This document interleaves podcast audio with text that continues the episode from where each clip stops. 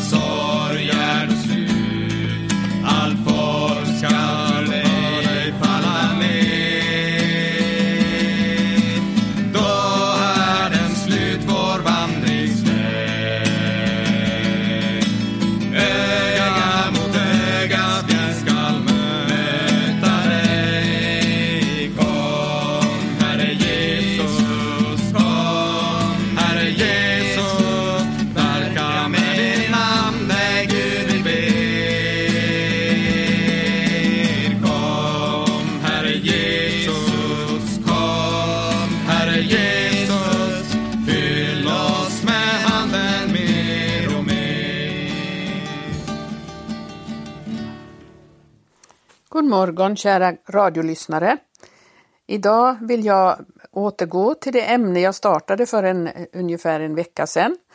Jag vill tala om en ett företeelse som i våra dagar är väldigt, väldigt aktuellt och mycket, mycket allvarligt och viktigt att varje kristen människa förstår vad det handlar om. Och det är en företeelse som heter Babylon.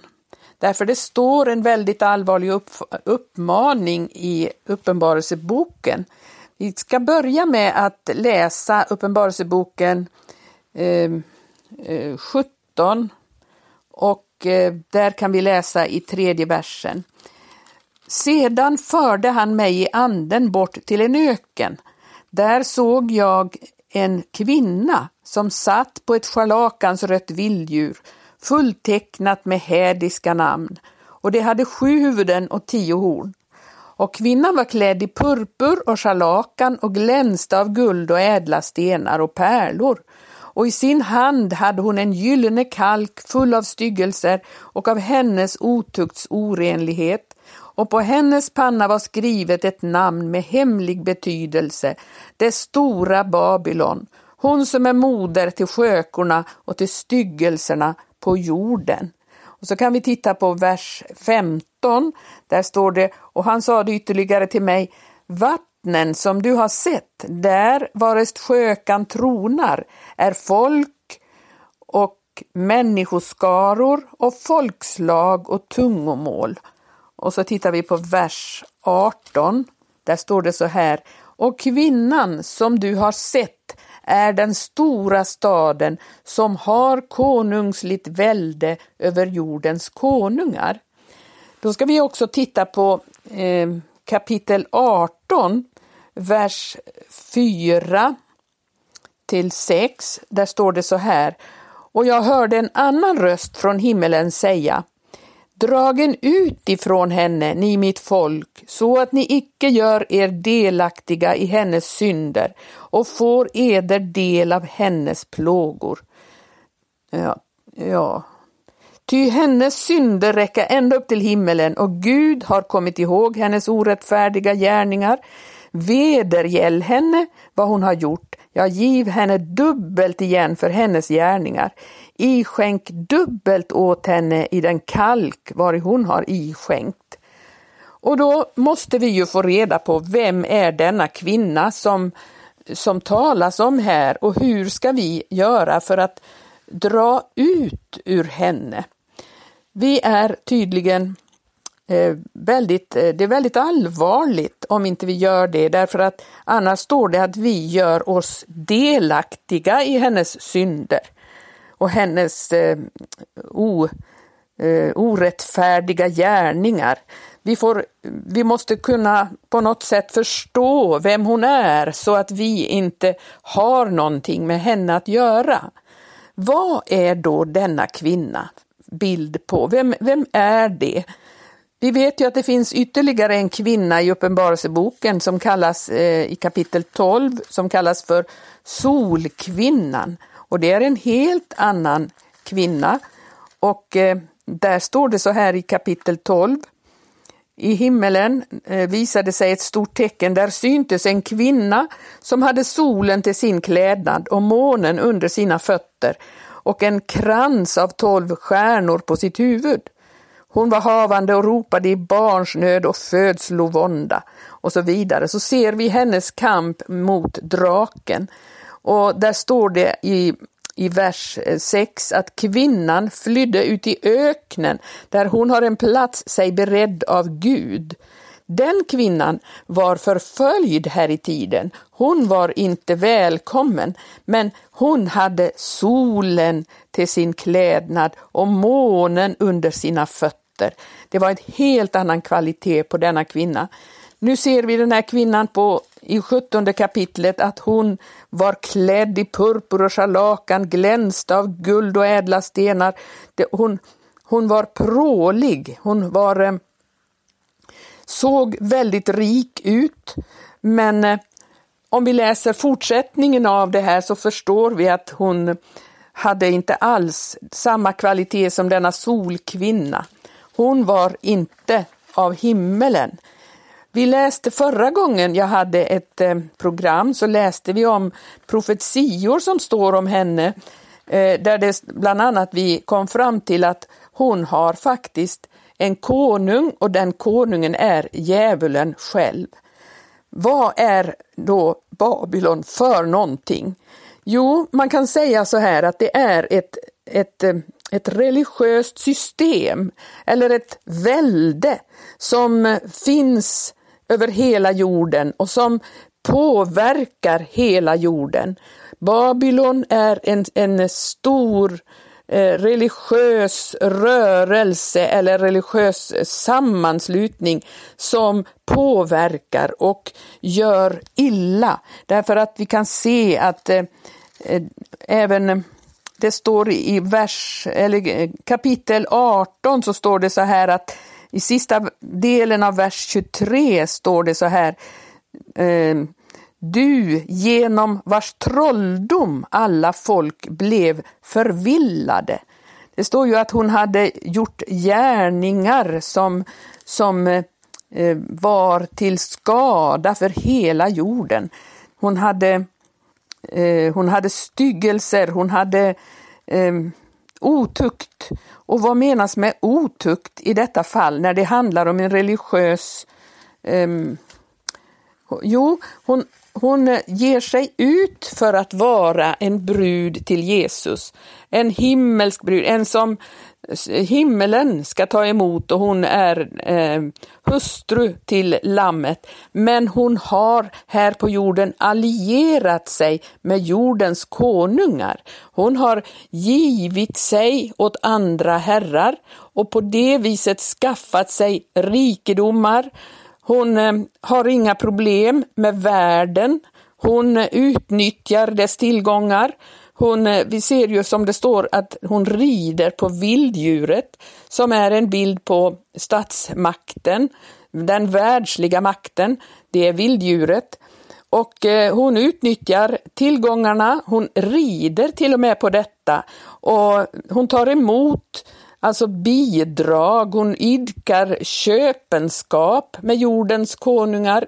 Ekonomiskt och på alla sätt så har hon sina eh, sina affärer och hon innehåller oerhört mycket orent som verkligen inte har med Gud att göra, med Guds ord att göra.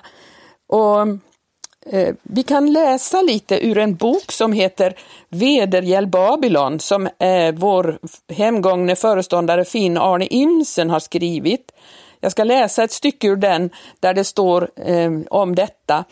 I åtton, eh, eh sidan 8 på denna, i denna bok så står det så här att djävulens plan är att för evigt skilja människan från Gud. Hur ska detta gå till? Genom sina budbärare erövrar och ockuperar Satan mänskligheten. För detta har han enorma resurser. En del av de kraftresurser Satan har är religiösa till sin karaktär och influerar hela mänskligheten.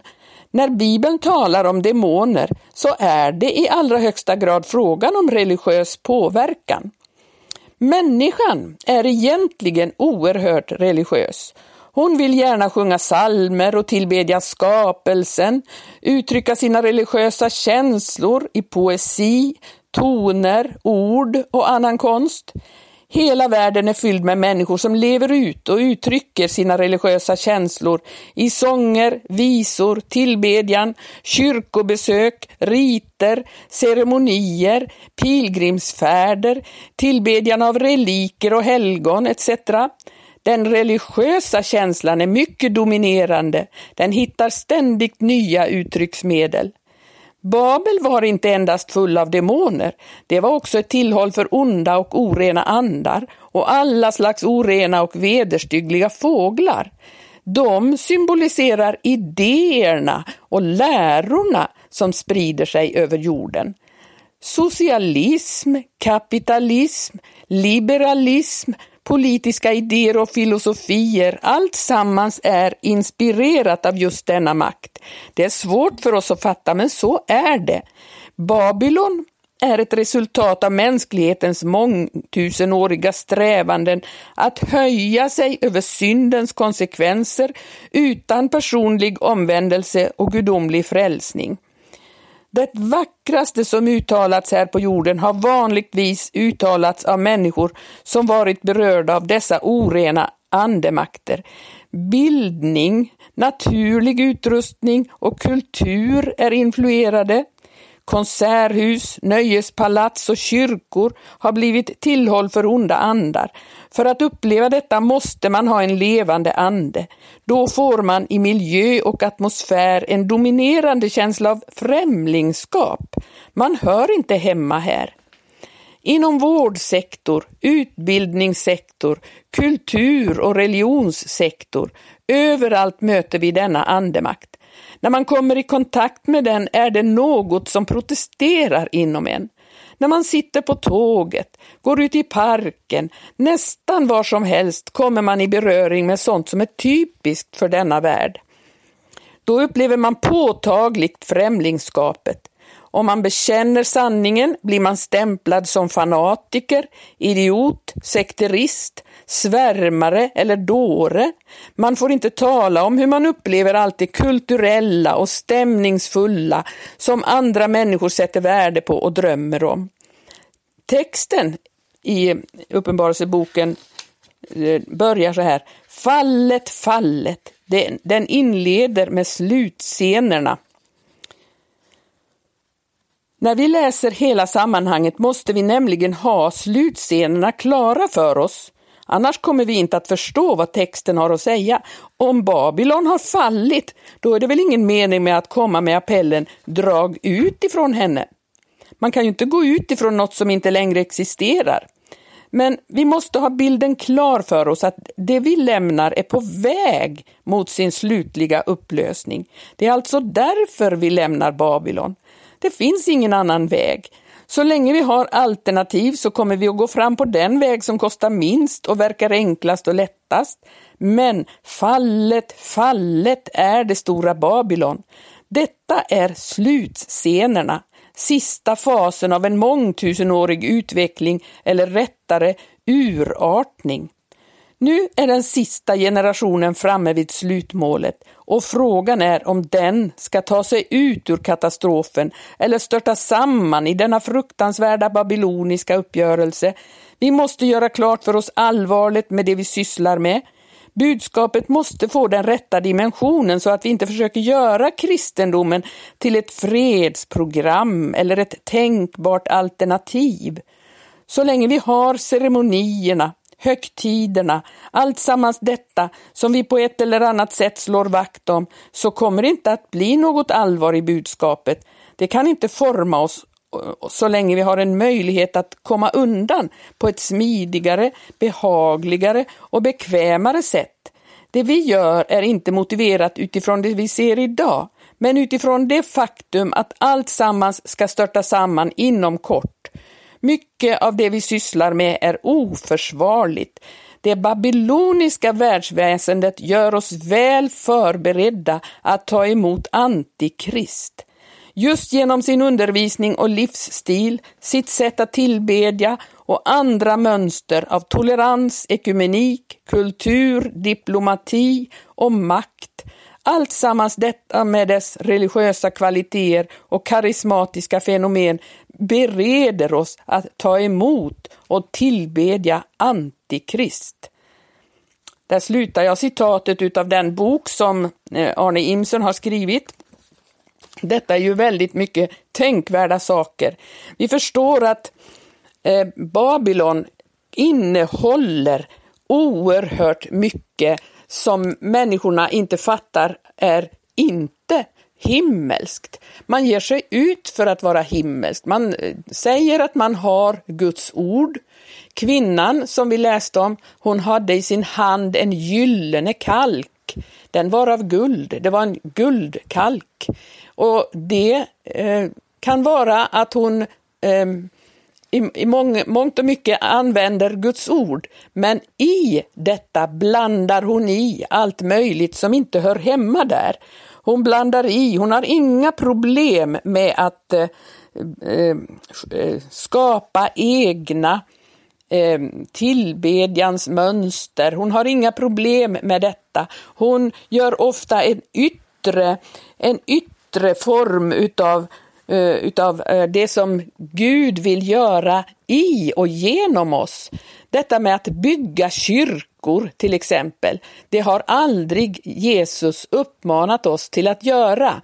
Inte en enda kyrka som är byggd för att vara en, en gudomlig helgedom är någonting som Gud har förordnat. Nej, vi ska själva vara ett tempel och hans tempel, det är vi. Och hans bygge, det är vi när vi låter oss uppbyggas av honom.